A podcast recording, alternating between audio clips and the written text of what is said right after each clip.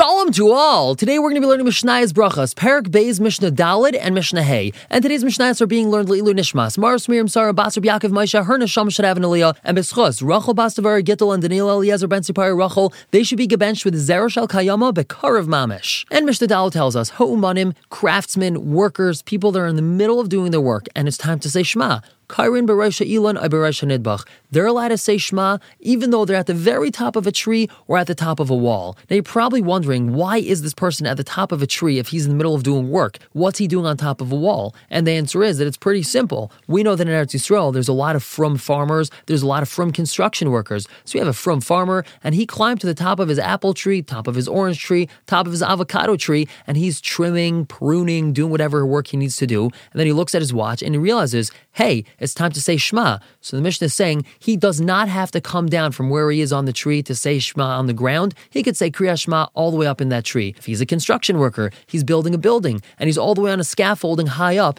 he doesn't have to come down to the ground to say Shema. He could say Shema where he is on the top of that wall. However, the Mishnah continues, Masha Einan Rashayim Lasus Kain Tefillah, that is not allowed to be done with Tefillah. What's Tefillah, you're going to ask? Tefillah means davening, right? So usually when the Mishnah or Gemara says Tefillah, it's specifically referring to Shemoneh Esrei. So a person who's at the top of a tree or he's at the top of a wall and it's time to say Shemoneh Esrei, he is not allowed to say Shemoneh Esrei.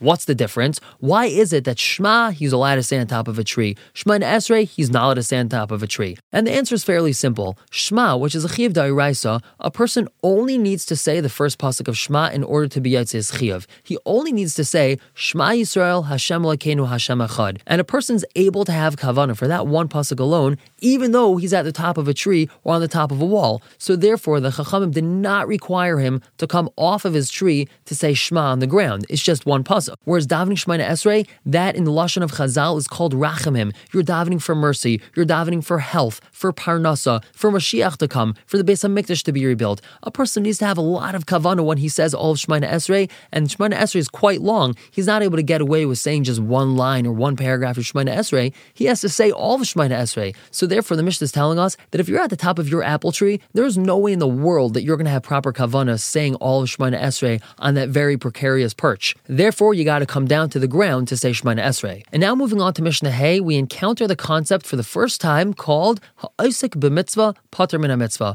If a person is involved in doing one mitzvah, he does not have to do another mitzvah that's come his way. Now, why is that? Just because he's doing one mitzvah, that all of a sudden paters him from doing another mitzvah? And the answer is, is because he's tarud, he's preoccupied, he's focused on doing this one mitzvah. Chazal say you don't have to stop and interrupt your focus of this mitzvah to go do another mitzvah. You're in the middle of doing a mitzvah right now, you don't have to interrupt to go do another mitzvah. Now, it's important to know when we apply this concept of ha'isik b'mitzvah, patr mitzvah. Imagine you're outside playing, having a good time, and you're even watching your younger brother, and then your mother calls out, Maishi, time to come inside, time to do your homework, and you say, Ma, ha'isik b'mitzvah, patr mitzvah. I'm involved in the mitzvah of watching my younger brother.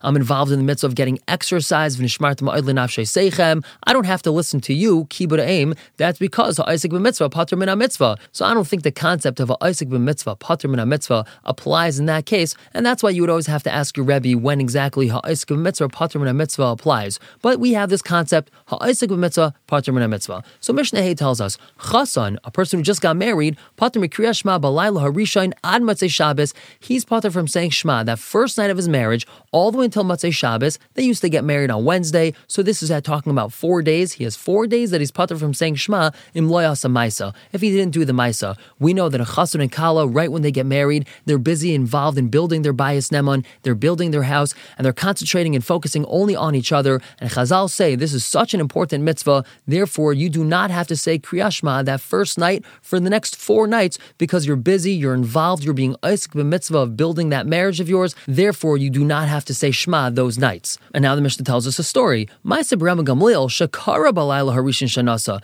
There's a story. The Rabban Gamliel he actually said Shema that first night that he got married.